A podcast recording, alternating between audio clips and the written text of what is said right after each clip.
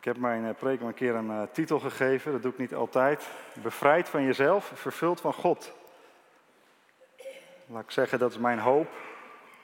Voor mezelf, ook voor iedereen die hier is, dat we dat, uh, dat, dat realiteit zal zijn. En dat wil ik gaan ja, vanuit het verhaal uit 2 Koningen 4, vers 1 tot 7. Een weduwe met een kruikje met olie en wat er allemaal uit voortkomt.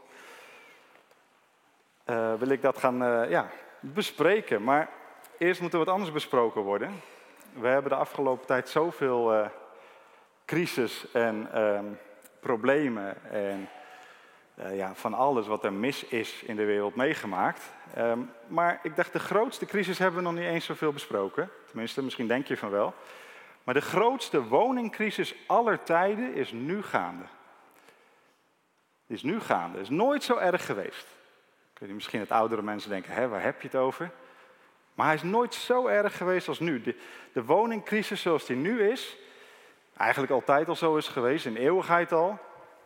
Tenminste sinds de schepping van, nou eigenlijk sinds de zondeval, laat ik dat zeggen. Sinds de zondeval is er een woningcrisis gaande en nooit zijn we die meer te boven gekomen.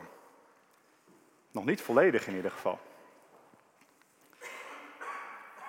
En het probleem is, die woningcrisis, die is voor som, ja, soms is hij voor ons wat minder zichtbaar dan de woningcrisis die we in Nederland oh zo groot vinden. Oké, hij is groot. Ik moet het niet eh, kleiner maken dan het is. Het is wel heel aanwezig, die woningcrisis. Maar deze woningcrisis, die verpulvert elke crisis die je maar kunt bedenken. Want deze woningcrisis gaat namelijk van het begin van de Bijbel tot aan het eind, tot nu, hier en nu, over een God die een woning zoekt bij de mens. En wanneer hij de mens maakt en in de Hof van Eden met hem wil wonen, wat doet de mens dan? Ze willen God niet, ze willen zelf, nou ja, ze zeggen het niet zo, maar ze willen vooral zelf God zijn. Ze willen hun eigen huis inrichten. Ze willen zelf bepalen welke kleur wel goed is en welke kleur kwaad is, of in ieder geval niet goed is. Ze willen zelf de regie in handen hebben. Nou, verschrikkelijk. En dan is de zondeval er geweest. En dan kiest God een man en een volk. En dan zegt hij, ik wil bij jullie wonen. Ik heb hier heb ik precies hoe ik het huis, nou ja, laten we beginnen met een tent, hoe ik het wil hebben, maak het. En ik zal bij jullie wonen. En het gebeurt. Zijn aanwezigheid komt bij die tabernakel, hij woont daar. En wat doet de mens? Ja, je kan het allemaal lezen. Uiteindelijk komt het erop neer dat God weer uit de tabernakel weggaat. Dan denkt David, een hele ja, goede man zou je kunnen zeggen, ja, echt een geliefde van God. Eentje die altijd op zoek is bij God te zijn. Als je er één kunt bedenken die, uh, die echt het allerliefst bij God wil wonen, dan is het David. Hij heeft dat lied van net geïnspireerd. En dan zegt hij, ik ga een tempel bouwen, ik ga een huis bouwen voor de Heer. Nou, dat kan niet, want hij heeft te veel mensen gedood, dus zijn zoon gaat het doen. Oké, die tempel wordt gebouwd. Salomo bouwt een tempel. Prachtig, hij is er zeven jaar mee bezig, dacht ik. En dan is hij klaar en dan staat hij daarna. En Salomo bouwt ook een eigen huis. Ja, daar is hij dertien jaar mee bezig. Ik weet niet of dat nou per se was dat hij dat belangrijker vond. Misschien vond hij het wel minder belangrijk. Was hij meer in het huis van God dan in zijn eigen huis en duurde daarom langer. Maar het idee wat ik proef hier, dat zie je ook in zijn latere leven. Eigenlijk wilde hij toch zelf regeren. En zo zie je het elke keer. En het ergste nog, het ergste moment van, van deze woningcrisis, is nog wel geweest toen God persoonlijk onder ons wandelde als Jezus, bij ons woonde en ons uitnodigt om in zijn woning te komen. En wat doen wij? Wij breken ook die woning, ook die tempel breken we af. En Gods aanwezigheid zien we over het hoofd of zo? Ik weet het niet, maar waar moet hij wonen? Hij woont in de hemelen, hij woont overal. Hij, hij, hij is God die ons de aarde als voetenbank heeft. En hij is overal, maar wonen, wonen heeft wel een hele diepe betekenis. Dat is met iemand omgaan. Dat is samen dingen delen. En woont hij bij ons? Want we hebben Christus aan het kruis doodgemaakt. En, en Jezus troont aan de rechterhand van God, de Vader, in de hemel. Jezus is niet hier. Dus bedenkt God nog een plan om die woningcrisis aller tijden te boven te komen. En begrijp me niet verkeerd, hij weet al lang dat dit allemaal zo gaat. Het is niet dat hij denkt, oeh, mislukt en dan probeer ik wat anders. Maar hij geeft de geest. Hij geeft ons zijn geest om in ons te wonen. En daar leven we nu in, in, in dat tijdperk van deze woningcrisis. En zijn geest kan in ons wonen. En voor wie oplet, hij woont in deze gemeente. In de harten. Hij is in ons midden. Je kunt het zien. Je kunt het zien, echt. En ik bedoel dat als hoopgevend iets. De woningcrisis is gaande, maar er zijn altijd mensen die dan toch ja, op de een of andere manier uh, zo gezegend zijn, zoveel mazzel hebben, dat ze toch in een prachtige woning terechtkomen. En wij zijn deel van die mensen. Wij hebben die zegen ontvangen dat de Heilige Geest, dat Gods aanwezigheid bij ons kan wonen. Maar de crisis is nog gaande. En terwijl wij lekker in ons warme huisje zitten, mogen we en moeten we denk ik kijken naar diegenen die de crisis nog elke dag zo pijnlijk doormaken. En nu, nu gaan we een verhaal lezen. Een verhaal van een ander beeld. Ik heb het beeld van een woning, een, een uh, tempel en Gods aanwezigheid die daarin wil komen. Maar nu wil ik lezen uit 2 Koningen 4. En een ander beeld van Gods aanwezigheid met u bekijken. 2 Koningen 4, vanaf vers 1.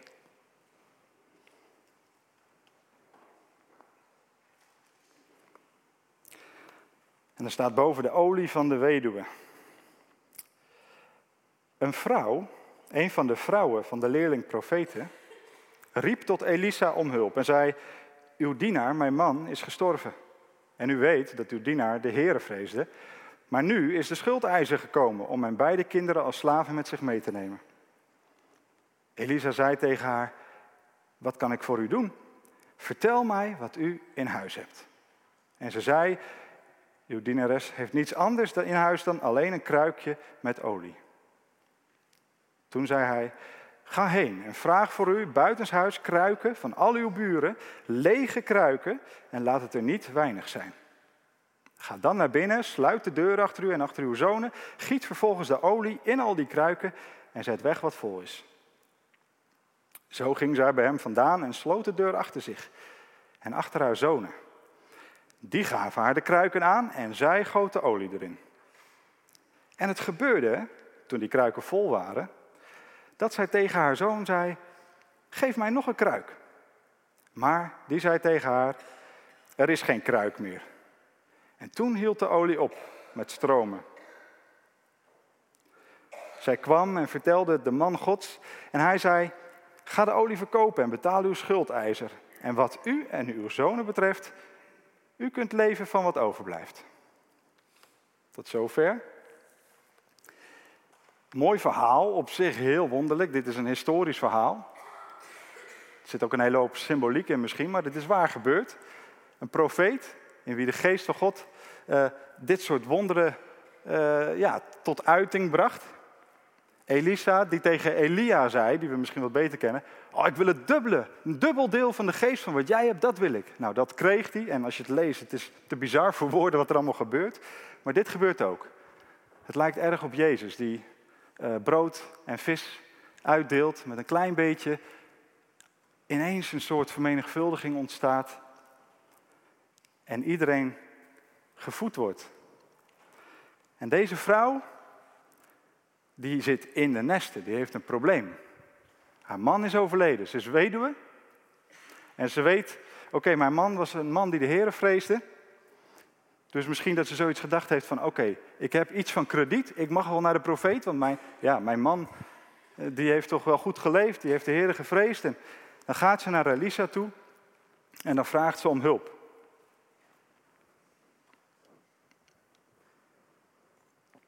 Het is een heel bijzonder verhaal. Sorry trouwens als ik om de havenklap drink, want ons hele huis is uh, ziek. Um, en ik moet nog ziek worden, dus misschien morgen, ik weet het niet.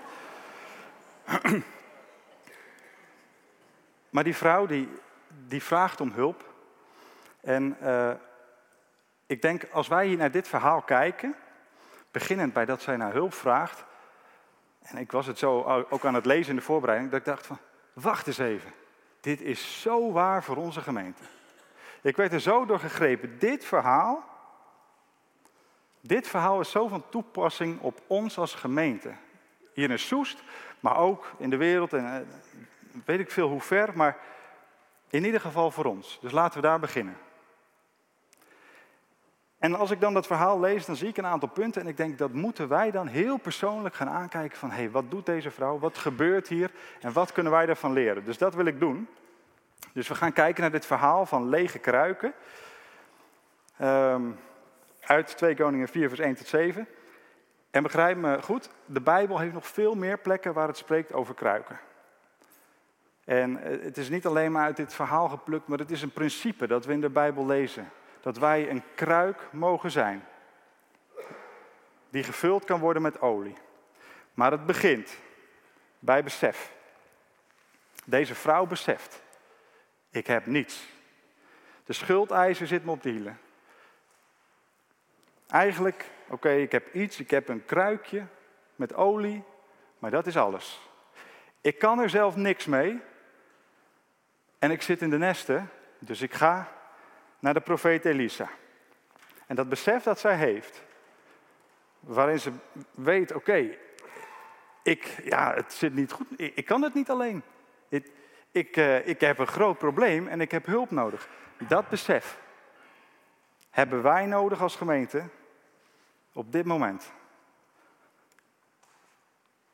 En ik vraag me af, hebben we dat besef?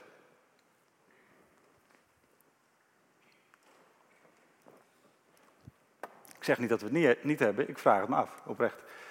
Is dat iets, als je bij jezelf kijkt, of als je om je heen kijkt hier in de gemeente, hebben wij het idee, oké, wij beseffen, wij hebben eigenlijk niks. Of kunnen we toch misschien soms ook wel eens gaan denken van, hé, hey, ah, we eigenlijk goed voor elkaar. Vul het in voor jezelf, zou ik zeggen. Maar in ieder geval is dat besef waar het begint. Je zou het kunnen vergelijken met wanneer je voor de eerste keer hoort over Jezus en je beseft, man, wat heb ik het verpest. Ik moet naar Hem. En dan vraagt Jezus iets van jou. En dan vraagt de profeet hier iets aan deze vrouw. En, hij zegt, nou, wat kan ik voor je doen? Vertel me, wat heb je wel? Wat heb je wel in huis? Op het moment dat Jezus mij zoiets vraagt, wat heb je dan wel? Dan zou ik zeggen, ik heb helemaal niks. Wat, wat, nou ja, kijk maar, alles wat ik heb, het is niks waard, zeg maar. Dat Zo'n gevoel krijg ik dan. Maar terwijl ik met hem in gesprek ben, komt dan dat besef, ja, maar ik ben met u in gesprek en dat is wat ik heb. U hebt mij geroepen. U hebt mij gezegd, hey, zet, of in wiens geval dan ook, ik roep jou en ik wil, ik wil jou helpen. En al heb je niets, je hebt mij. En in het begin lijkt het op een klein kruikje. En dan is het best een stap om te zeggen: Oké, ik pak dit kruikje op en ik ga eens even 425 gigakruiken vullen met dit ene kruikje. Dat kost wat. Dat kan een mens eigenlijk helemaal niet. Het is eigenlijk een beetje bovennatuurlijk zou je kunnen zeggen. En dat is wat Jezus heeft gedaan in jou en in mijn leven. Hij heeft iets gedaan waardoor je ineens beseft, wacht, ik heb niks, maar ik heb u. Oké, ik ga ervoor.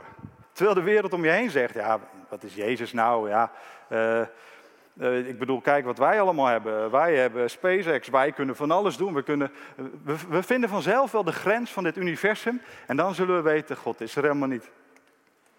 Het lijkt misschien niet zo bijzonder. Jezus, die in een oud boek, ja, waar, we waar we met hem kennis maken in een, in een boek. Ja, wie leest er nou nog een papieren boek? Sorry, vast heel veel mensen hier, maar ik probeer een beetje met de trend mee te gaan. Ik heb ook een papieren Bijbel, maar wat ik wil zeggen is, het lijkt niet zo bijzonder. Maar als je dan zegt, oké, oké, ik ga voor God, ik ga voor Jezus. Bijvoorbeeld op het moment dat je je laat dopen. Op dat moment komt er iets in gang. Er wordt iets in gang gezet. En dat zien we in dit verhaal. En dan, nou ja, ik, ik krijg dan echt zo'n scène voor me als het een film zou zijn. Dat ineens van die uh, energieke muziek uh, daarachter hangt, weet je wel. En dat iedereen gaat uh, kruiken verzamelen. En dan heb je een paar van die mensen die zeggen, ja, waar heb jij nou een kruik voor nodig? Die schildijzers staan aan je deur te kloppen. Ga je ze op hun hoofd slaan. En dan hebben ze een heel huis vol met kruiken. En dan staat het daar en dan stopt die muziek. En dan zitten ze zo te kijken, ja, oké, we gaan het doen. En dan beginnen ze met, krui, met, uh, met gieten van die olie. En wat in gang wordt gezet is heel bijzonder. Al die kruiken worden gevuld. Al die kruiken worden gevuld. Als je hierbij was geweest, John, ik had hier zo graag bij willen zijn. Maar het gebeurt. En dan vraagt die vrouw aan haar zoon: Kom op, nog een kruik, ik ben, ik ben nog lang niet klaar. Er komt nog van alles uit, kom, nog een kruik. En dan zegt die zoon: Er is geen kruik meer. En dan houdt de olie op met stromen. Dan vraag ik me af, wat als die vrouw nou nog meer kruiken had verzameld? Wat als, terwijl zij daarmee bezig waren, eh, dat, dat de ene zoon samen met de moeder daarmee bezig was en de andere zoon ging alvast even nog verder weg om nog meer lege kruiken te zoeken, zodat hij die kon brengen. En ja, misschien dat ze in de tussentijd wel andere mensen tegenkomen. Dan gaan ze nog meer kruiken halen en het stopt niet. En ze zijn nu nog steeds bezig daar in, ik weet niet waar het is eigenlijk, heb ik niet onderzocht, maar dat zou in principe, denk ik, toch wel zo moeten zijn geweest. Het zou niet gestopt zijn, want het hele idee van dit verhaal is volgens mij dat er bij God overvloed is.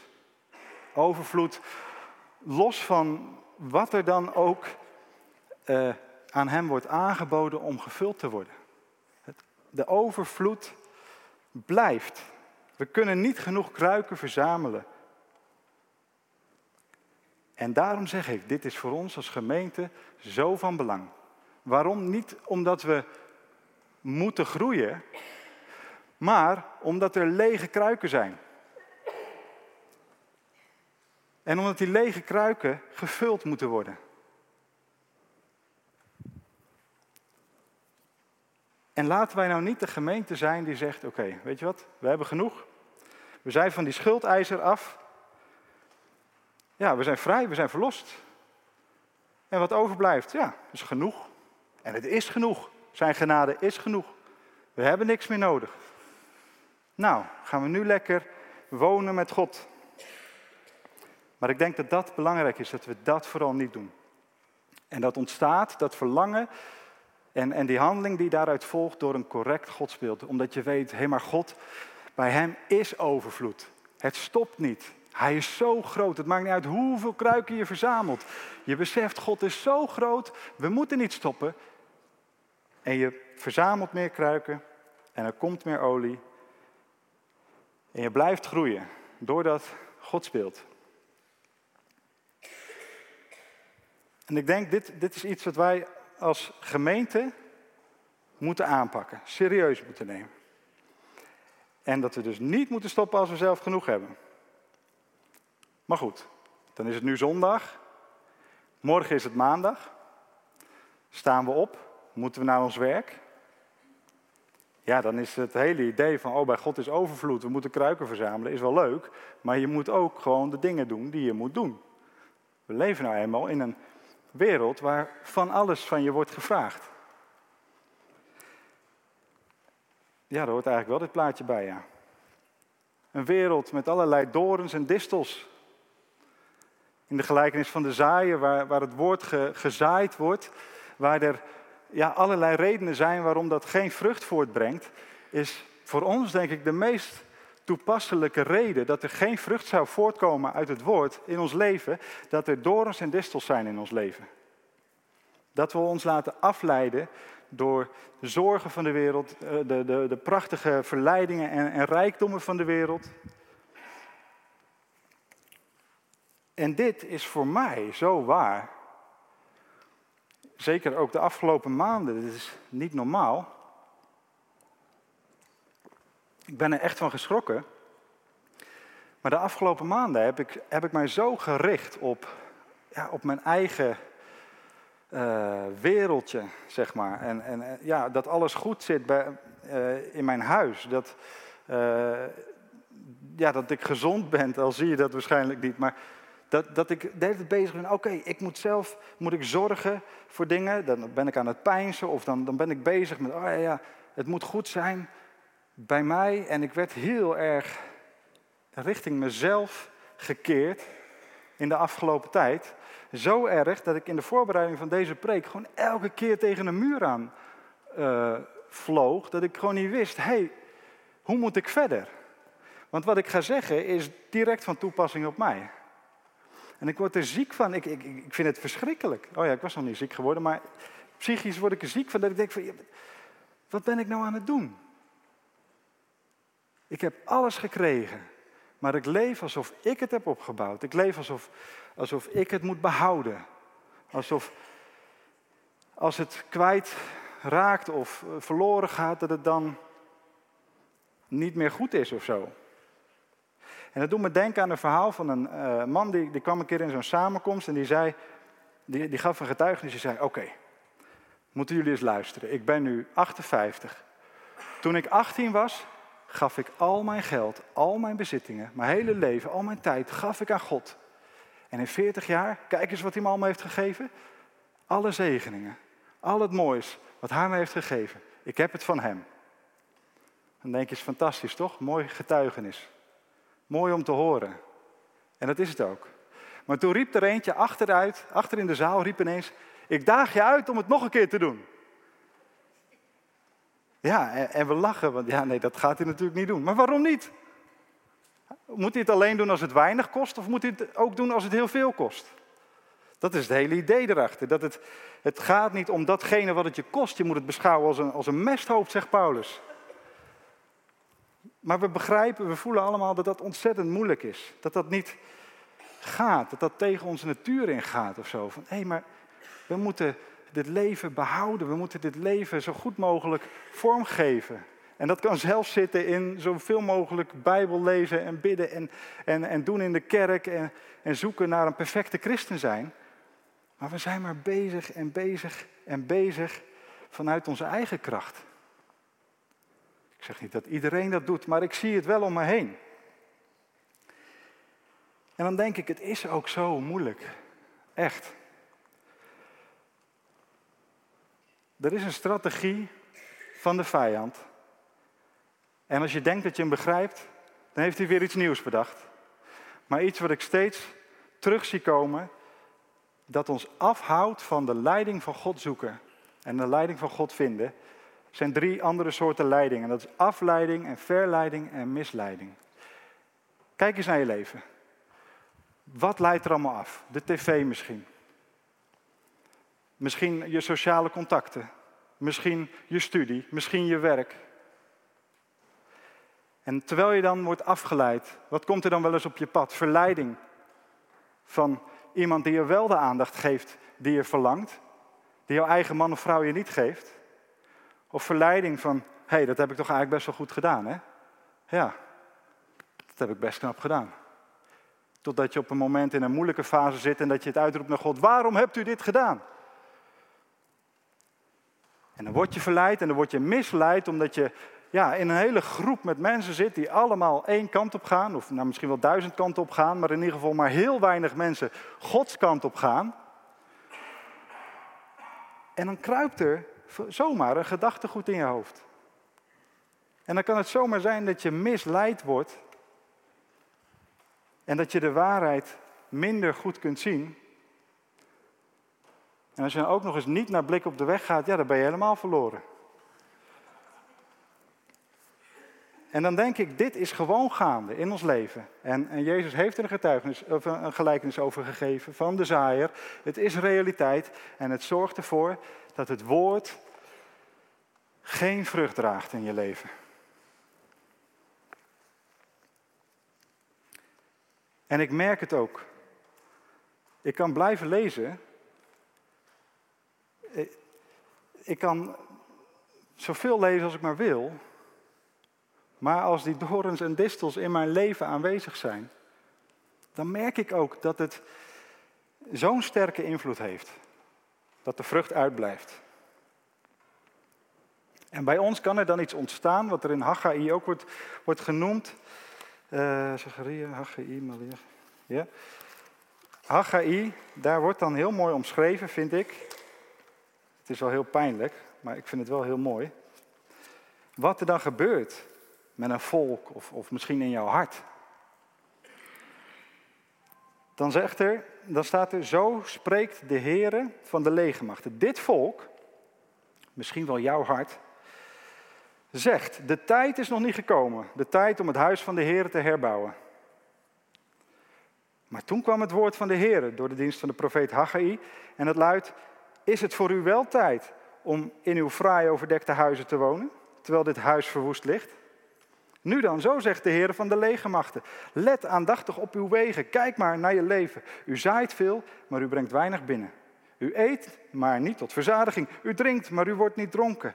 U kleedt u, maar u wordt niet warm. De dagloner ontvangt zijn loon in een doorboorde buidel. En dit is in mijn leven gaande geweest de afgelopen maanden. En ik ben bijna wel zeker dat ik dit toch weer tegen ga komen. En ik ja, weet ook dat het hier in de gemeente bij heel veel van ons gaande is. We zijn bezig met onze eigen koninkrijkjes en verliezen zijn koninkrijk uit het, uit het oog, terwijl hij juist zegt, zoek het koninkrijk van God en al het andere wordt je gegeven. Terwijl hij juist zegt, zorg niet, want God zorgt voor jou.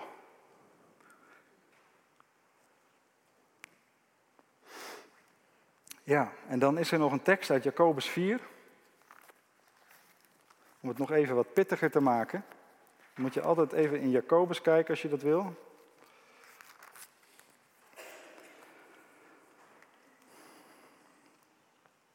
En er staat, van waar al die strijd, Jacobus 4, van waar al die strijd en al die conflicten in uw midden, vloeien ze hier niet uit voort? Uit uw hartstochten? Die in alle delen van uw lichaam strijd voeren. U verlangt naar iets en u krijgt het niet. U benijdt anderen en u beijvert u om dingen te bemachtigen en kunt ze niet krijgen. U maakt ruzie, u voert strijd, maar u krijgt niet, omdat u niet bidt. Ja, u bidt wel, maar u ontvangt niet, omdat u verkeerd bidt, met het doel het in uw hartstochten door te brengen. Overspelige mannen en vrouwen, weet u dan niet dat de vriendschap met de wereld vijandschap tegen God is? Wie dan nu een vriend van de wereld wil zijn, wordt als vijand van God aangemerkt. Of denkt u dat de schrift te vergeefs zegt, de geest die in ons woont, verlangt die vurig naar afgunst? Hij echter, hij echter, en voor wie het niet doorheeft, hier slaat het om. Hij echter geeft des te meer genade. Daarom zegt de schrift, God keert zich tegen de hoogmoedige, maar aan de nederige geeft hij genade. Onderwerp u dan aan God. Bied weerstand aan de duivel en hij zal van u wegvluchten. Nader tot God en hij zal tot u naderen. Reinig de handen zondaars en zuiver de harten dubbelhartigen. Moet je twee harten gaan zuiveren, dat is helemaal lastig. Besef uw ellendige staat en treur en heil en laat uw lachen veranderd worden in treuren en uw blijdschap in droefheid. Verneder u voor de Heer en Hij zal u verhogen.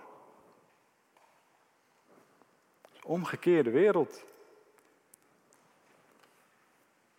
Omgekeerde wereld, zelfs in het leven van wat ik zei van een ijverige christen. Die denkt, oké, ik zal een leven opbouwen.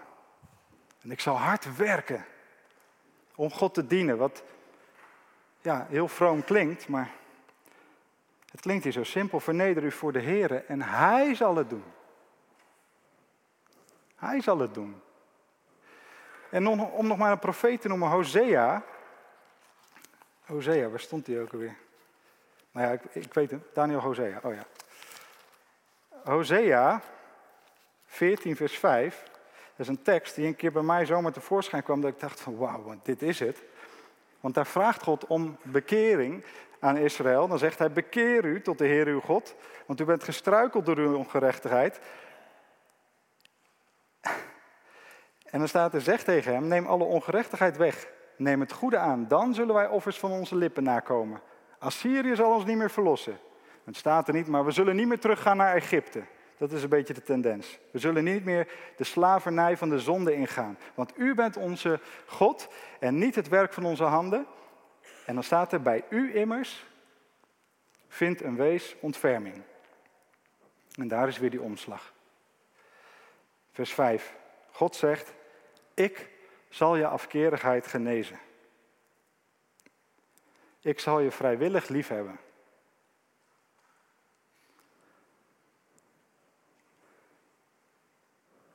Wat ik probeer te zeggen is dat het niet afhankelijk is van wie oh zo hard werkt. Hard loopt, zegt de Bijbel. Wie hard loopt voor God. Het maakt niet uit of je loopt hard voor je eigen koninkrijk. Het gaat er niet om dat jij van alles doet en alles werkt. Want je bewerkt niks anders dan dat je je kruik misschien vult met troep. Met ego, met eer, met, met, met grip over je leven, met regie, met onafhankelijk zijn. Het is van Hem afhankelijk. Dus het laatste wat je wil is onafhankelijk zijn. Dan ruk je je los van Hem. En wat ik zei, het is moeilijk in deze wereld.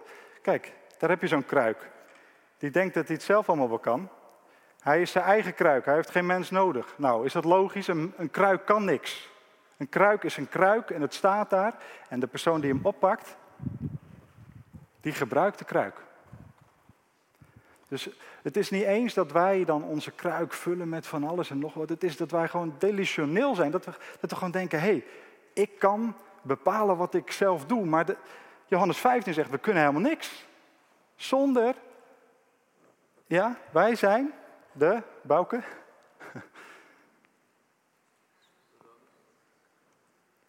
U bent de wijnstok en wij zijn de ranken. En zonder de wijnstok kunnen de ranken helemaal niks. Dus dit is belachelijk. Maar toch is dit wel heel normaal in Nederland. We zijn zelfsturend. We zijn zelfstandig. Is fantastisch. Zelfredzaam. Wat wil je nog meer? We hebben een hele bibliotheek aan zelfhelpboeken.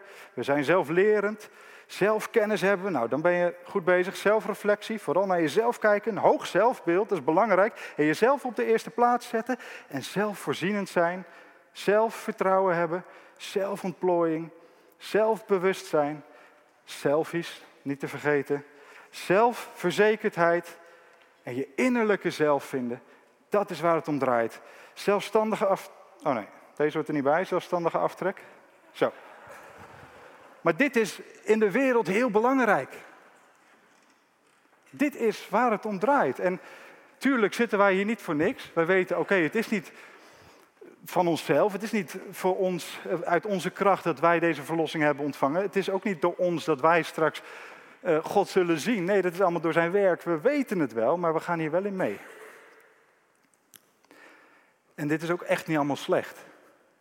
Uh, dat, sorry, ik zie het daar. Dat is ook echt niet allemaal slecht. Maar dit is wel de focus van ons hier in Nederland, maar misschien wel in de hele wereld. Is het ook de focus hier in de kerk? Hier in de Evangelie gemeente Soest, is dit onze focus? Laat het dat alsjeblieft niet zijn. Het enige wat we moeten doen, is beseffen dat wij een aardewerk kapot zijn, een kruik in de hand van de pottenbakker, God die ons maakt. En als het niet goed gaat, en we vallen om, want we leven in een kwade wereld en we vallen in stukken, dan maakt Hij ons, we hebben het van Carolien gehoord hè, met, van het goudstof. Dat is fantastisch. Maar dat besef moeten we hebben. En, en dat besef kan je hebben ergens in je achterhoofd en dan weer verder gaan. Maar aan dat besef moeten we een actie verbinden. Wij moeten dat doen. Dat is de roep van God om, om bij ons te wonen en om te beseffen, we zijn een aardekruik door Hem gemaakt. En, uh, nou ja, ik weet uit ervaring en u, jullie weten, dat de realiteit vaak zo lastig is. En um, ik zat erover na te denken, wat helpt mij nou om dan toch tot dat punt te komen van, oké, luister, het is niet uit mij, het is uit God. Het gaat om God, niet om mij. Bij mij is dat heel erg muziek. Als ik een mooi uh, lied luister, wat, wat ja, met diezelfde intentie geschreven is, of, of misschien een lied wat alleen maar gaat over God, dan dat brengt mij vaak op de knieën. Dat brengt mij vaak helemaal uh, ja, emotioneel in beweging. Dat ik gewoon ook ga huilen. Dat ik denk van oké, het gaat om God. En misschien is dat ook een manier voor jou. Misschien is het het lezen van de psalmen. Het zijn ook natuurlijk liederen. Maar die, die tekst, die inhoud daarvan, weet je wel, dat je kijkt naar God en dat je beseft, het is niet van mij, het, het gaat niet om mij, het gaat om u. Zoek iets. En je kunt zeggen, ja, um, op je knieën gaan elke dag uh, en bidden tot God. Is dat niet wat oudbollig? Uh, is dat nou echt nodig? We kunnen toch ook uh, met God bidden als we op de fiets zitten, met Hem spreken als we bij de kassa staan. Ja, maar duizenden jaren doen mensen dit al. Gaan ze op de knieën, smeken ze God eh, om, om, om Zijn zegen, om Hem beter te leren kennen. En waarom zouden we dat nu ineens overboord gooien? Waarom zouden dit boek, dat, dat, er is geen boek als dit, het het, het is al zo lang en van begin tot eind, elke keer wordt het mooier en mooier en het is er voor ons, het is beschikbaar, maar in, in een rap tempo gaan we ineens van, oké, dit is wat ze al duizenden jaren doen, maar ja, nu, zijn, nu hebben we toch wel echt wat beters gevonden, laten we toch maar, dit is toch wel een beetje ouderwets, laten we toch maar een beetje meer kijken naar wat anderen doen hier op, op de aarde. En nou ja, laten we dit maar gewoon even in een andere vorm gieten. En dan krijgen we het nog wel binnen als we naar de kerk gaan of wat dan ook. Hou er alsjeblieft mee op. Ik zeg dit ook tegen mezelf.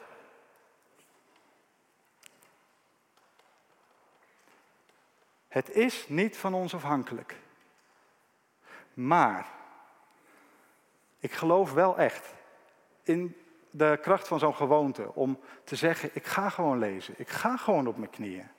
Dat is eigenlijk de enige stap die we moeten zetten. Ja, je kan ervoor kiezen om je te laten dopen en dat vraagt Jezus van jou het is fantastisch om te horen dat er waarschijnlijk drie dopelingen zijn volgende week. Maar ik denk, volgens mij zijn er nog meer mensen niet gedoopt. En volgens mij zegt Jezus, oké, laat je dopen en dan word je ondergedompeld. Dan verdwijnt alles van jou en dan kom je uit dat water op. En heb je een nieuw leven met God. En als je dan de fout in gaat, dan weet je, ja, maar God heeft hier gezegd dat hij zich aan mij verbindt. God heeft mij hier gewassen. God heeft mij hier tot leven gebracht. Dus ik kan nu hier wel doen alsof het niet zo is, maar ik moet daar naar kijken. Dat is zo, dat is gebeurd. God is altijd dezelfde. Hij is niet veranderd. Ik ben veranderd. En dan ineens ga je doorkrijgen van, hé, hey, maar wacht, wat ben ik eigenlijk aan het doen? En ik weet, ik ben gedoopt op mijn vijftiende. En toen, daarna heb ik hele verschrikkelijke dingen gedaan. En uh, mijn puberteit, puberteit kwam denk ik pas op mijn zeventiende of zo. En nou ik deed allemaal dingen die echt niet goed zijn. Uh, zo ver dat ik mensen ontzettend veel pijn heb gedaan daarmee. En dat het mij ook heel erg heeft gevormd, maar dat het in Gods genade gelukkig wel ja, in zijn hand altijd is geweest. Mij dichter bij hem heeft gebracht. Maar ik weet nog dat ik toen vroeg aan mijn schoonvader van ja, Waarom zou ik me niet gewoon nog een keer laten dopen? Ik bedoel, ik heb me toen gedoopt, maar daarna heb ik zoveel dingen gedaan. Het is, dat past er gewoon niet bij. Hm. En toen zei ik, ja, waarom zal ik me niet gewoon nog een keer laten dopen? En mijn schoonvader heeft dat gevraagd aan Christian. Christian zei, nou weet je, het is niet helemaal de bedoeling. En uh, toen dacht ik, ja, dat is dus echt vet teleurstellend. Ik wil iets goeds doen en dan mag het niet.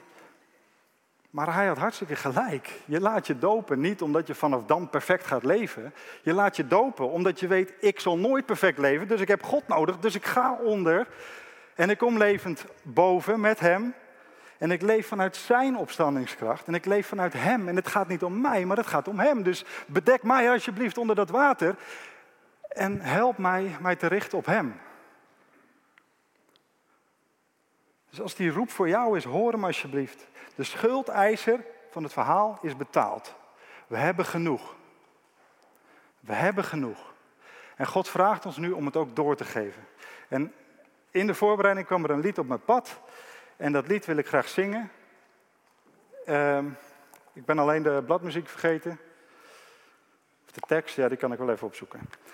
Maar die wil ik graag zingen. En dan wil ik vragen, misschien lukt het om de tekst te lezen. Ik, het is een Engels lied, ik heb er ook Nederlandse tekst onder gezet.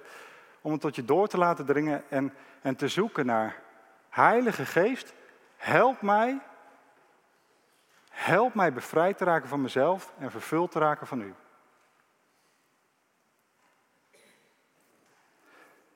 Even kijken. Uh, deze moet eraf. Sorry. Ik vergeet hem waarschijnlijk er weer op te doen. Uh, kijk hoor. Dus dit lied, waar is het voor bedoeld? Om je te richten op Hem. Te beseffen, het, het, het is God. Het is niet ons, het is God. Richt je op Hem. Het is een uh, lied van overgave, waarvan ik hoop dat je het van harte mee kunt uh, voelen, mee kunt lezen en beseffen, ja, dit is wat ik ga doen en dit is wat ik morgen zal doen en de dag daarna. Ja? Oké. Uh, Bram, zou jij nu wel willen doorspoelen? Ja. Dankjewel. How many times do I forget that on my own I will not stand? For every man or woman falls, if not surrender to the one. Jesus, you took it on the cross. And I am crucified with you, I'm God's. It's you and I am nothing but yours. An empty vessel, a temple for your Holy Spirit to dwell. Consume me. Let your presence overwhelm. Lord, as a living sacrifice, I give my body, all my life. And I'll see your promises fulfilled as you reveal your perfect will. And Jesus, you have risen from the grave. And I am risen with you by your grace. Oh, it's you. And I am nothing but yours. An empty vessel, a temple for your Holy Spirit to dwell. Consume me let your presence overwhelm.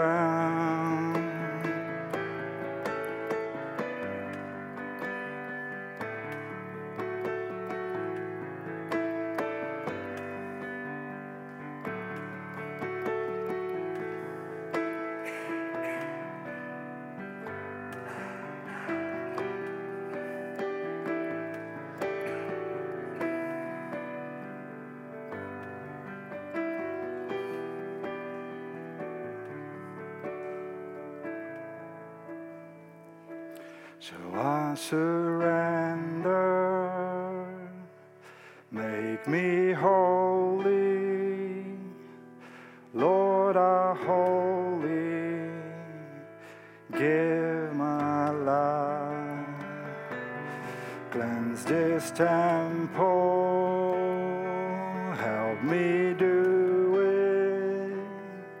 Purify me for your glory. I surrender. Make me holy.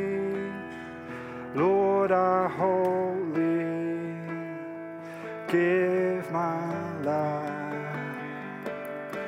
Cleanse this temple.